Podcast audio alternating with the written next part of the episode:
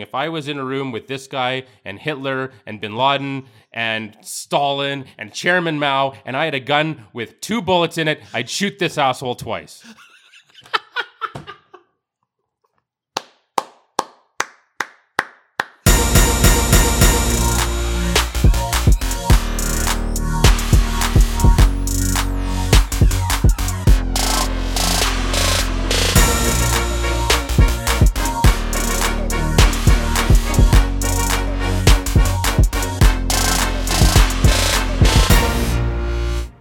I'd like to start this uh, 421st episode of Unscripted with Mike and Chris with um, a shout out to all our veterans uh, as we celebrate on Monday, uh, November 11th. In the United States, we obviously celebrate Veterans Day, and here in the great country of Canada, we celebrate Remembrance Day for all our veterans that have uh, have really laid the groundwork and uh, have had a lot to do with the freedoms that we enjoy today. And I want to make sure to take time to thank all of those guys. And um, I give a shout out to myself. Um, that's pretty selfish, I know. No, but, uh, no, not at all. um, I just uh, this is a very important time of the year for me, just because I I remember about some uh, long, long days and nights in Saudi Arabia in uh, late 1990 into early 1991, and and um I just uh, think about the things that I saw and the things that I was able to be a part of, and and um, I for my little my little part of it, I I um I want to say thank you to uh, all the veterans, the Marines, the um the Navy SEALs, the uh, Air Force Rangers. Uh, I don't know what the speciality guys are, but they have the same kind of thing here in Canada, where they have Rangers and they have operations guys, and and uh, I want to thank them as well too, because again, we live in two great countries here in North America, and a lot of that has to do with the sacrifice made by veterans on both sides of the 49th parallel.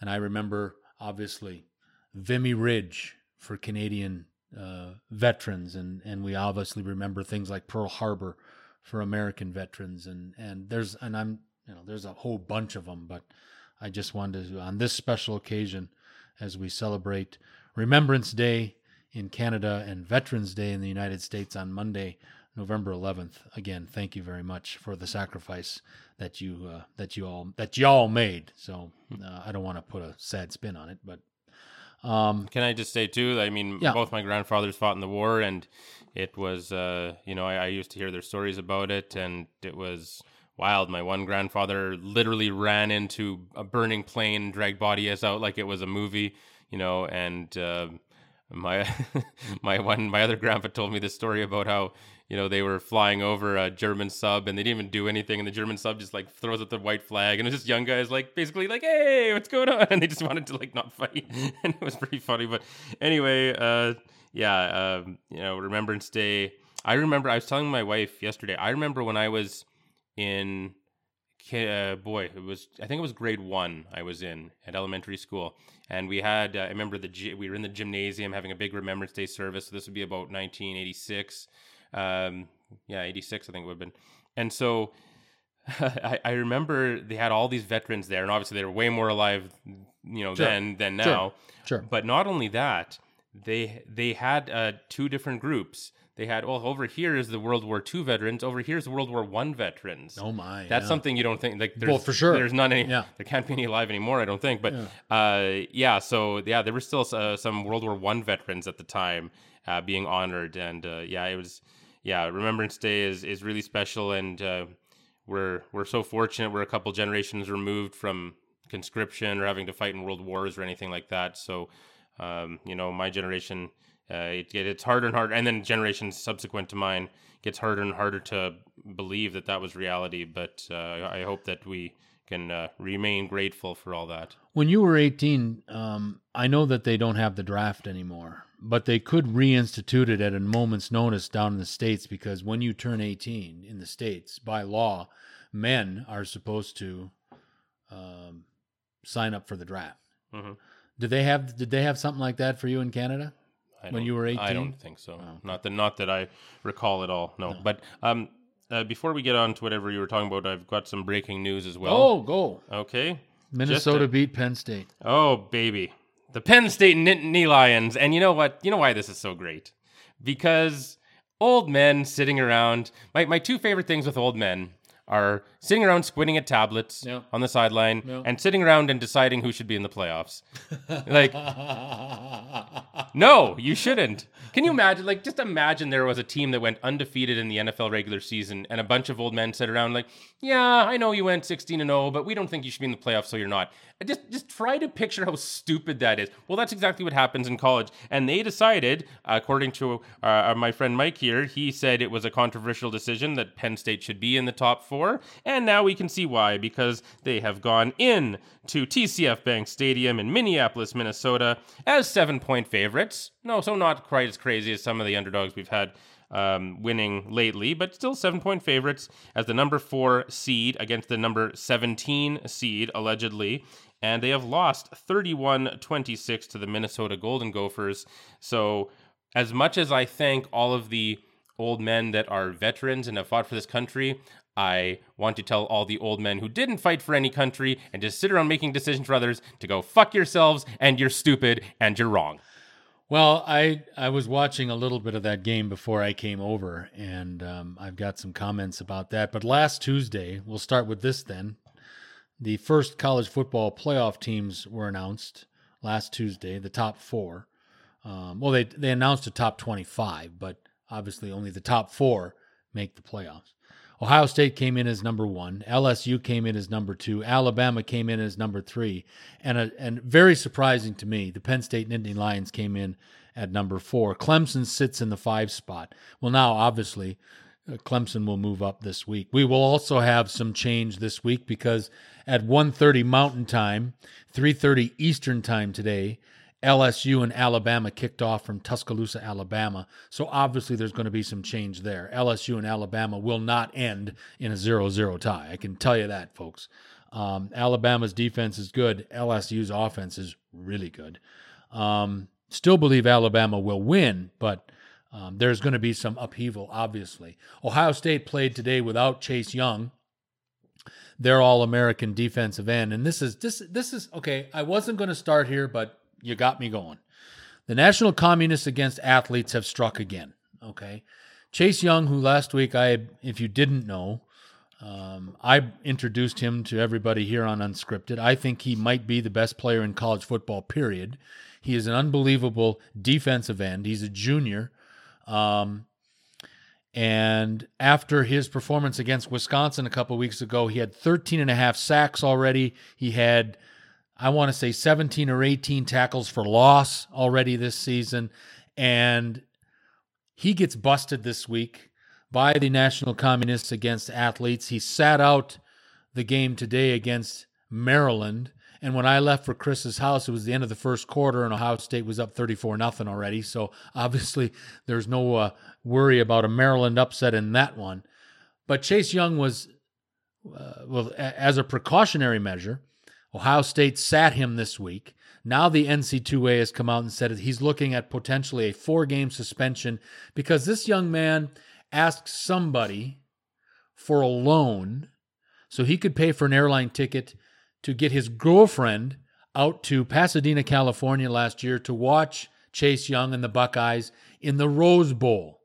The money he borrowed has already been paid back, and somebody in Overland Park, Kansas, that's the home of the National Communists Against Athletes, believe that Chase Young has committed a fraudulent violation and he's looking at a four game suspension for borrowing money from a family friend to pay for an airline ticket to get his girlfriend out to last year's Rose Bowl game. And the money's already been paid back. And now this young man is going to have to potentially sit for four games because he wanted to make sure that his girlfriend could get out to California to watch him play in the Rose Bowl. Are you telling me that there isn't some kind of provision for this? And the money's already been paid back. That's the problem I'm having. He was upfront, told people that wanted or felt they needed to know that he borrowed some money to get his girlfriend to Los Angeles and now he may potentially have to sit for as many as four games. And on the rest of the Ohio State schedule after this powder puff this weekend against Maryland, they still have to play Michigan State, Penn State, and Michigan. They'll have no problem with any of them, but there'll be a game. They could certainly use Chase Young in any of those remaining games on the Buckeyes schedule. But because he asked for a family friend for a loan, he's looking at a four game suspension. I think the NCAA is totally out of bonkers right now, and I am so glad that this that uh, Governor Newsom in California signed the pay for play bill. So maybe we can stick some of these NC2A institutions and sh- shove the shit right up their ass because I am so tired of the NCAA in general and the monopoly that they have on all of college athletics.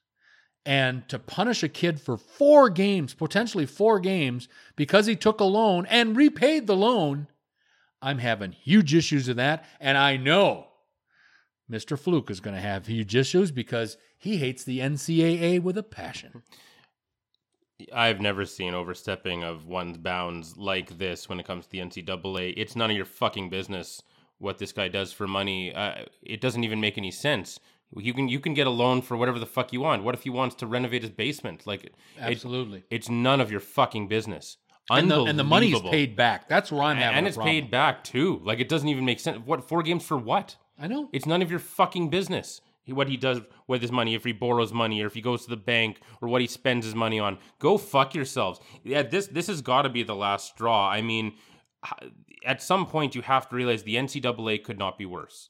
I mean, it, it comes up with creative ways I never would have come up with. I mean, just I was. It's only been in recent years that I heard this. Oh, they have a national championship by just voting. Like the original World Series of Poker in 1970 was decided by a vote. You know, which was was Really? yes, That's stupid. isn't it? And, and it was and it was only it was one table. It was like six. There, all the guys competing. It was like six or seven guys or something.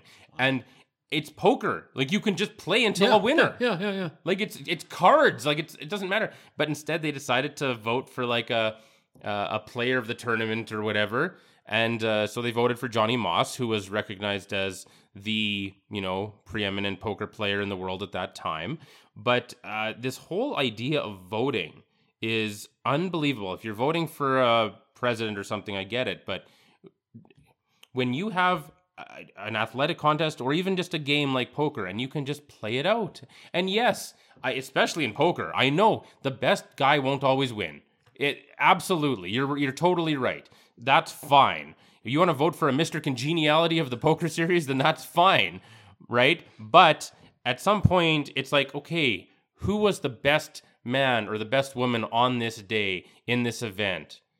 That's what we're trying to figure out. We know that sometimes the best person doesn't win and the best team doesn't win, and that's part of the excitement of sports. And that's what I think uh, that's one of the million things that the NCAA is missing. They just try to shoehorn and engineer an Alabama Nick Saban thing every year so that he becomes, you know, a 20-time champion. I remember Jerry the King Lawler in wrestling. He owned the USWA and he made himself like a 27-time world champion. It's like, well, that's great, Jerry, but it doesn't really mean anything. Wrestling titles don't mean much anyway, especially when you own the company and you just d- give it to yourself all the time. So, this whole weird engineering of oneself to look like more than you are or make your friends be champions or whatever is unbelievable. The NCAA should be absolutely ripped apart at the seams and destroyed, and something new should be set up to take its place because nothing could be worse than this. Like, I would never would have even thought of going after someone for what they just do in their private life, getting a loan so that they can afford a ticket. He wouldn't even need a loan to pay for the ticket if you fucking paid him his fucking money. So I just the NCAA, I could not respect any institution less, and I don't even know who the head of the NCAA uh, is, but Mark I. Mark Emmert is his name. Never even heard of him. This fucking idiot. But anyway, you know what? E M M E R T. let me just say, I'll use the old thing. If I was in a room with this guy and Hitler and bin Laden and Stalin and Chairman Mao and I had a gun with two bullets in it, I'd shoot this asshole twice.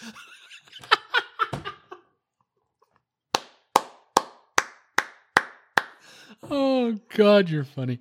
Um, I don't know where to go after that. You're in a room with Stalin and I love it. Where else are we going to go? We got so many things to talk about here today uh, as we say hi and welcome you in again to this 421st episode of Unscripted. And again, I do want to send congratulations to PJ Fleck, the head coach at the University of Minnesota. What a job he has done at Minnesota. They are now 9 and 0. Um, wow. Um, I, I am just totally impressed with what he has done there. He's had those kids buy in. Minnesota has been crappy forever. And for him, three years later, to have them 9 and 0, just knocked off the fourth team in the country, the Penn State Nittany Lions. Congratulations to the Golden Gophers. And uh, things just got a lot more difficult for the University of Wisconsin to win the Western Division in the Big Ten Conference this year because, folks, the Minnesota Golden Gophers are for real. Um, couple other things. Let's stay in the NCAA while we're talking about it. I find this just absolutely hilarious. Last week, the uh, Florida State Seminoles, you know about the Florida State Seminoles. They're one of the, I like to say, blue blood programs in college football. Um, they went to, they, here's how good Florida State was when Bobby Bowden was the coach there for a thousand years. They were in, they ended up in the top 10 in the Associated Press poll for like 30 years in a row. And maybe of 20 of those 30 years, they ended up in the top five. That's how dominant Florida has state has been in the past. Um, since Bobby Bowden retired, Jimbo Fisher took over and they did okay, but they certainly weren't in any national championship games. And they certainly, under Jimbo Fisher, did not end up in the top five or 10 in the final season polls. Jimbo Fisher, though, took his big money and took uh, his big payday from Texas A&M and, and took off and went west from Tallahassee, Florida, and that brought Tallahassee, Florida, brought Willie Taggart back to uh, the Florida State University campus. Willie Taggart uh, was synonymous with Florida State football as an assistant for years and years under both Coach Bowden and Coach Jimbo Fisher. He left went to Oregon, stayed one year at Oregon, and that's when Jimbo Fisher left for Texas A&M. And then ultimately there was a natural connectivity to bring Willie Taggart back to Northern Florida. Problem: Willie Taggart sucked. He only lasted uh, less than two years. He was fired last week. And Florida State, now get ready for this, my friend. I don't know if you've even read this one, but I just laughed forever and ever when I read this. There is a report and it's emanating from somewhere in Florida that Deion Sanders has emerged as a potential candidate to be the new head football coach at Florida State. What in the hell are you reaching for there? Does Deion Sanders have any coaching experience? Well, yes. He's coaching his son right now uh, at the high school that his son is playing at in Dallas. Um, Obviously, he was a star at one time at Florida State. But my God, folks, when is somebody going to realize that hiring a you know, a noteworthy alum is not the answer to your football potential answer to your football program problems right now. Deion Sanders will probably recruit well because there'll be a lot of idiots out there that have this fascination of playing for Deion Sanders, but what kind of coach will Deion Sanders be? Um, interesting.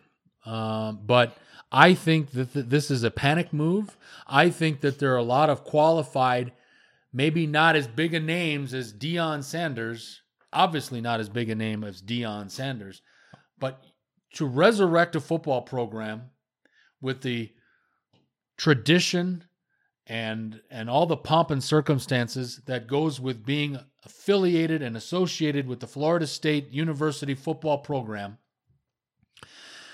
Deion Sanders will last, you know, he'll be a popular choice with the minions there in Tallahassee, Florida. But after the first year and they go three and eight hmm. and they suck, then what do you do? Then you're paying off another coach.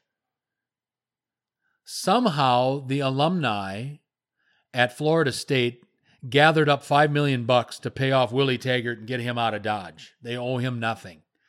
But what happens after Deion Sanders? And remember, Deion Sanders has such an inflated ego that if he doesn't go 14 and 0, he's going to think it's a failure and he'll probably quit on him anyway. Go back to television or go back to something in the Dallas area. I think this is a panic move by Florida State. Go out, do your homework, do your due diligence. You would have, I would think, a plethora of coaches that would love the opportunity to coach at an institution like Florida State. Well, you know what? When I hear Florida State Seminoles, I always think about, and here's some trivia for you, uh, a certain person, and we'll see if you can get it with Burt the. Reynolds. Uh, uh, no, but so this was one of the very first people, I I think probably second or third person to ever have their number retired by Florida State. He is considered the greatest defender still in Florida State Seminoles history, and I know him very well because he is recognized as the very first African American world heavyweight champion in professional wrestling. I know this guy. He's a linebacker at Florida State. He was well, he was uh, number fifty, and Yep. he, he was a nose guard. nose guard. Okay, And he- I was close. he, uh, I he- remember watching this guy. I don't remember his name, but I know who you're talking about. He was a dominant down lineman for Florida State under Coach Bowden, and then he went on and became a very good professional wrestler. And I can't remember his name. Yeah, and he is uh he uh, yeah he led them to the Orange Bowl uh, to Orange Bowl appearances in '79 and '80. Had his number retired in 1988. Uh, he totaled an FSU record 25 quarterback sacks and 44 tackles for a loss, a mark that held top ranking at FSU for 23 years. Uh, he was the first Seminole defender to ever have his number retired. Ron. Mm-hmm. Ron. God Almighty, this is good. If I can get this one, Mm-hmm. can't remember his last name. Uh, well, it was uh, Ron Simmons, and uh, yeah, he wrestled as Faarooq as well as Ron Simmons, and yeah, and uh, in 1992 he pinned Big Van Vader to become the first ever uh, recognized world heavyweight champion in a professional wrestling organization. Uh, even I think the NWA, the old, the oldest wrestling organization still around, uh, they I don't think they had a black champion until the 21st century. And uh, yeah, so Ron Simmons, uh, known as very very tough. I remember there's there's lots of stories about how tough he was. Uh, there were these brothers called the Steiner brothers. Oh yeah, I remember them. Yeah, yeah, they were known because they they would always come out in their Michigan gear. They were University of Michigan amateur wrestlers, and then they Mm-hmm. Yep. made the jump to the pro, and they were known as extremely tough guys. And they tried to bully Ron Simmons once, and that didn't go That very didn't well go for very well. very well for them. And Ron Simmons was just like they tried to bully me. He just looked at them like, "Are you fucking serious?" Yeah, like, yeah. yeah, like he's one of those guys. Like nobody ever beat up Ron Simmons. It Right. just didn't happen. So yeah, very very tough guy. Uh, he still makes the odd appearance in wrestling as kind of Does a he? comedy thing. He has this gimmick where basically, if something weird is happening either in the ring or backstage, he'll just show up out of nowhere and just stare at everyone with that same look that he probably gave the Steiners, and he'll just say, "Damn!" and he and he has a big shirt, and all it says on it is "Damn." He just- that's that's all he does now. But anyway, so it's pretty funny. But yeah, Ron Simmons, uh, a classic for anyone who watches professional wrestling. Um, great gimmick actually that he still kind of does to this day. So he and John Bradshaw Layfield they do this gimmick where they're a tag team called the uh, the APA, the Acolyte Protection Agency, and what, and, and what they do is like other wrestlers will just like hire them t- for protection as like, like bodyguards, or like you know they'll pay them to like go and like go to the ring and beat up somebody or something, and so they just go out and kick your ass and then leave. It's pretty funny. So yeah, Ron Simmons though uh, I guess potentially still considered the greatest defender in Florida State Seminoles history. Well, um, the reason I bring up the name Burt Reynolds, Mr. Burt Reynolds, people don't know that Burt Reynolds was a who just died last year at 82. Smokey and the Bandit, you know, um, the longest, the original longest yard. Um, Burt Reynolds originally played football at Florida State back in the day. He was a very good halfback, and his roommate was a guy by the name of Lee Corso. Lee Corso is on the ESPN Game Day crew, and they go to selected cities during the season. But Corso was is most famous for that now. But at, at, at one time, he had coached a number of different U.S. colleges in football. But uh, Burt Reynolds, um, again, uh, he wanted. I remember this because recently on the Sirius Radio Network, they were having some they were having a tribute basically to Johnny Carson, and they had 18. They had found in the archives they had found 18 episodes of old Johnny Carson shows, and on one of those shows, they had brought Burt Reynolds was one of the was one of the guests, and Burt Reynolds had mentioned on Johnny Carson's show that on his tombstone someday, he wanted it to be made sure that somebody put FF, FSU football player, not actor, not whatever else. They wanted he wanted to make sure that he put somebody put FSU football player on his tombstone someday. Wow. Little bit of worthless trivia in my mind as we welcome you to this 421st episode of Unscripted. A lot of things to talk about as we say hello and thank you for joining us and hope that you obviously continue to do so. Big conversation this week in the uh, NBA was centered around Wednesday night and the basketball, the game between the Los Angeles Clippers and the Milwaukee Bucks. And obviously for me, it's the Milwaukee Bucks. So that's why I'm watching it. Um, a lot of people thought that this might be a finals preview when you get to the end of June because, you know, Kawhi and Paul George against Giannis and all the other guys on the Milwaukee Bucks team. But for the second time this season, and, and as we sit here today on the, what is it, the 8th of, 9th of November, the Clippers have played maybe 10 games this season. I think they're 6 and 3 now nine games. And already this year, Kawhi Leonard has missed two games for load management. Now, obviously, last year, the load management thing worked very well in, Kawhi, in Kawhi's one year in Toronto, as he only played in 60 regular season games, but obviously, he led the Toronto Raptors to their first world championship with obviously the help of this load management. He missed 22 games. Um, it's funny because both games that they had lost previous were two games. They've lost three games this year, but two of those three games the Clippers lost because Kawhi was out with load management. He, he sat out a game against the Utah Jazz. They lost. Kawhi Leonard sat out Wednesday against Milwaukee. Milwaukee wins in LA.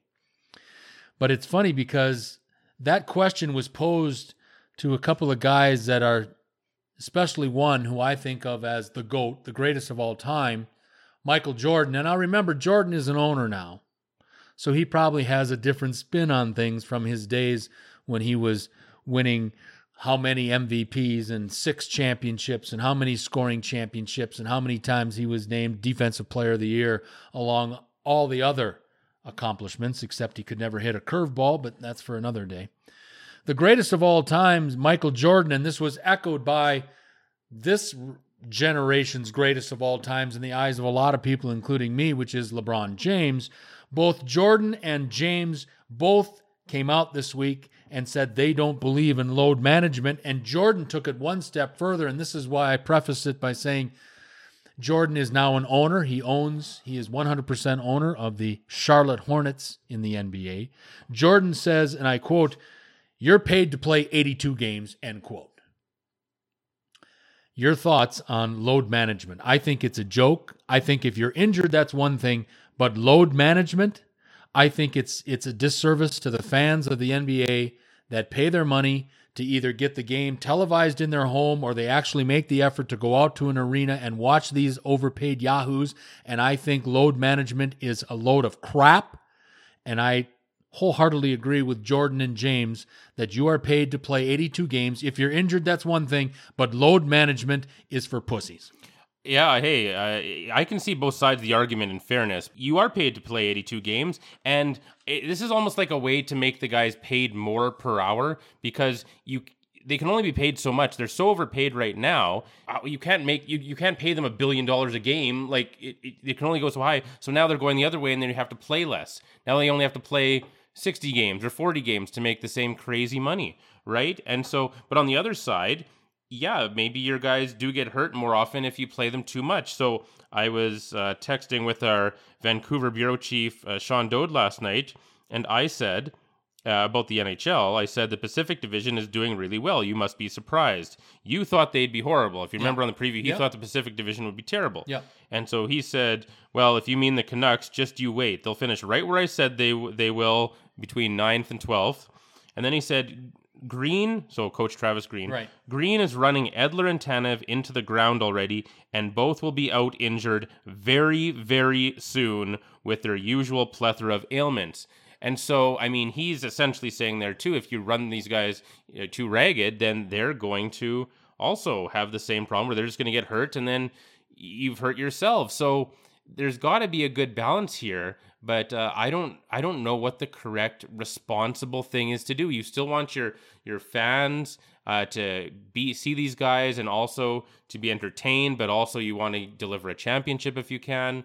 But man, it's a it's a tough line to walk. I think that maybe the NBA is taking it too far, but then we were criticizing the Raptors for resting Kawhi Leonard like two games into the season yeah. But then they do the same thing this year in LA. Yeah, but then he like he stayed healthy all year for which no one expected he'd stay healthy no matter how much you rested him, and he won the title. So maybe it was the right thing. But can't you do load management in another way in regard of less minutes? I mean, you know, if you're kicking somebody's ass, let them sit the second half. I mean, I, I would think that there are ways to build around and and still get him some rest and don't put the full load on Kawhi Leonard. And uh, obviously, when they get Paul George back, he'll he'll take up some of the load that Kawhi Leonard has had to assume so far this year for the LA Clippers. But I think you can do load management in different ways in regard to limiting his minutes.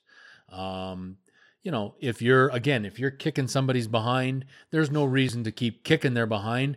Put the stars on the bench at that time you know, I just think that it's a real shame that, you know, uh, we have people and families and, and fathers and sons and daughters and mothers and whatever, but going to these games and not seeing. I mean, I would hate, I really would. I would hate, you know, where I grew up was 100 and about 180 miles from Milwaukee. So that was a good four hour drive.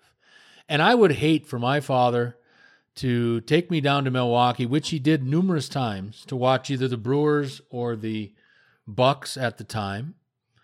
But you go down to see a Bucks game and you don't get to see Giannis because he's in a load management game.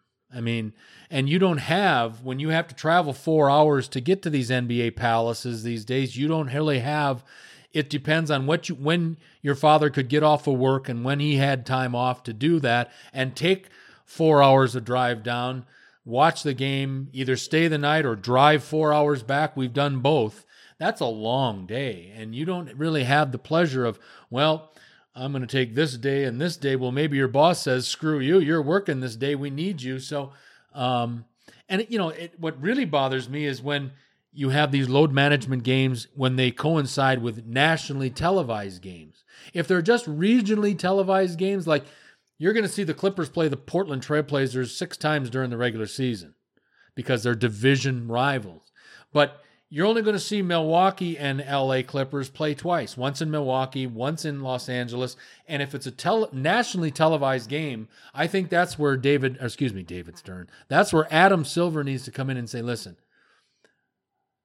off the record between us buds in this conference room, rest your guys when you need to, but do it on nights when it's not an ESPN national game, a TNT national game, something like that. Do it when it's a regionally televised game. And I think that would absorb a little bit of the sting of sitting these guys out because a lot of the country would have been tuned in to watch Giannis versus Kawhi in a rematch of the two combatants in last year's Eastern Conference Finals between the Raptors and the Bucks when Kawhi was playing for Toronto last year. But I just think that, you know, and the other game that Kawhi Leonard sat out was a nationally televised game between Utah and Los Angeles.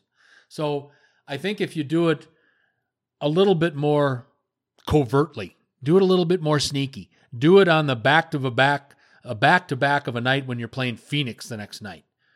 Who gives? I mean, Phoenix is improved, but Phoenix isn't a team that everybody wants to watch. The country wants to see Kawhi versus Giannis not Kawhi, excuse me, Giannis versus Patrick Beverley, which we got stuck with on Wednesday.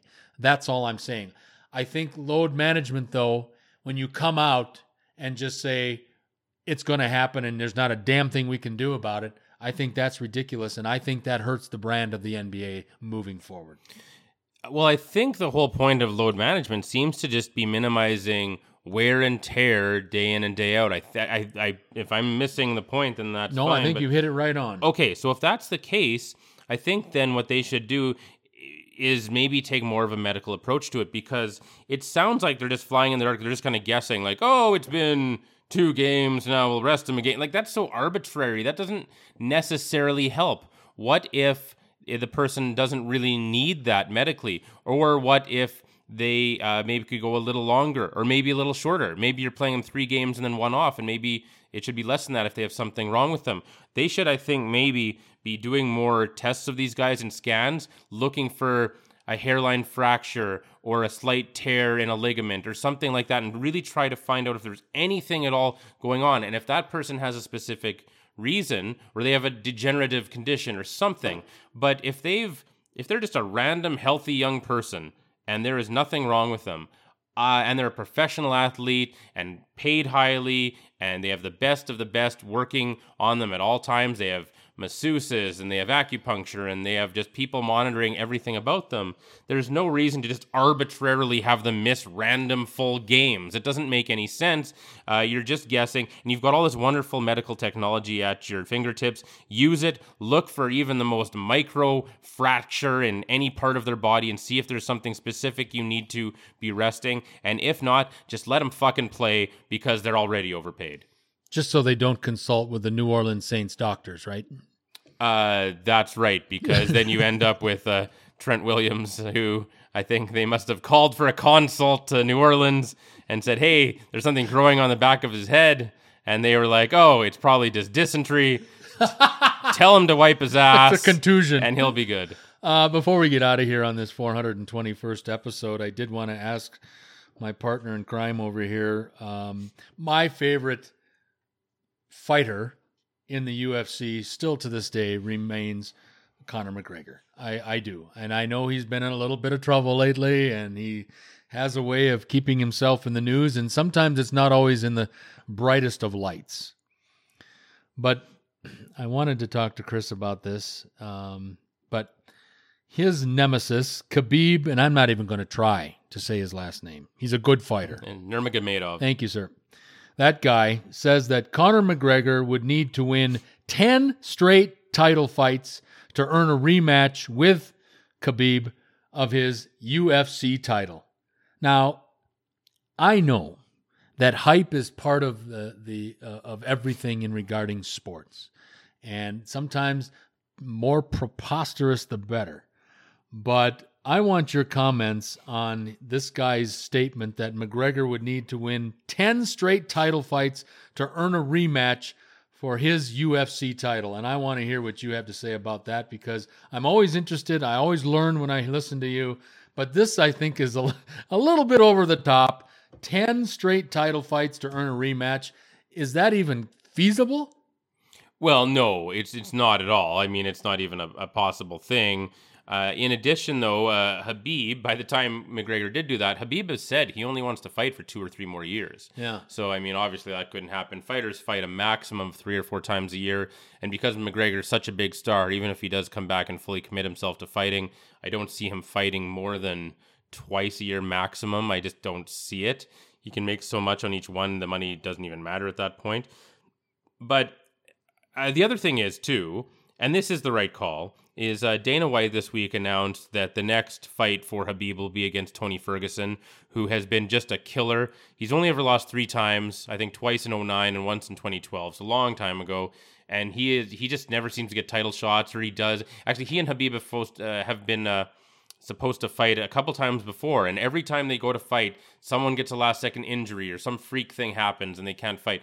But that is a very interesting fight. Khabib versus Tony Ferguson. That will be a great fight. So that's going to be in the spring of 2020. They've said that just announced three days ago. And that one I want to see. And the winner of that against Conor, I think makes sense. Although Khabib used a bit too much hyperbole there, but he is right in terms of McGregor shouldn't just get his ass Right. kicked by Khabib and then sit around for a couple years and then get another title shot. I mean, Conor doesn't even need title shots to make the fight sell or anything like that. He should come back and just face exciting guys. And that's what they've talked about. The three guys they've listed for fighting Conor McGregor when he comes back are uh, Frankie Edgar, Justin Gaethje, and uh, Cowboy Donald Cerrone. And all three of those fighters are very, very exciting and would have a great brawl with Conor. And I think that's what people should see. And Tony Ferguson more than deserves a shot at Khabib, uh, the undefeated fighter. So uh, I think those are the fights to make right now. Someday it would be nice to get Conor and Khabib one more time. The most hated rivalry there is. It would. It, I think it would be the biggest grossing pay per view and live gate of all time in the UFC if those two fight again, and they should someday. But uh, yeah, it's it's not fair just to sit around for two years and then get a rematch title shot against the guy who destroyed you. Because Khabib, it was fairly one sided. Khabib did own him pretty well, but I I would be optimistic that Conor would come back with a better game plan next time. I don't think Khabib is unbeatable. I just think that people haven't had great strategies against him because he does the same thing every time. He just grinds you down, and I think somebody's going to come with a great game plan against him. And there's been nobody who's ever ha- had better game plans with him and his team than George St. Pierre. And St. Pierre and Khabib want each other. do they? Yes, because cool. Khabib is convinced that St. Pierre is the best wrestling um, mixed martial artist of all time, and he thinks that would cement his legacy as the greatest ever if he could beat St. Pierre. And St. Pierre would be willing to come out of retirement potentially to face him. So that's another fight that would be really interesting to happen. So those are kind of the fights that we're all looking at uh, coming up, and I hope that all of them happen eventually. But yeah, Conor doesn't deserve a title shot uh, just for sitting on his ass for a couple years. We've got a run on this 421st episode of Unscripted. As always, we thank you for joining us and hope that you continue to do so. A lot of things to get to, and uh, we'll get right back at it. But uh, for this one, we've got to put it in the books. Having said all that, for the executive producer of Unscripted, Mr. Chris Fluke, I'm Mike Jansen. Until next time.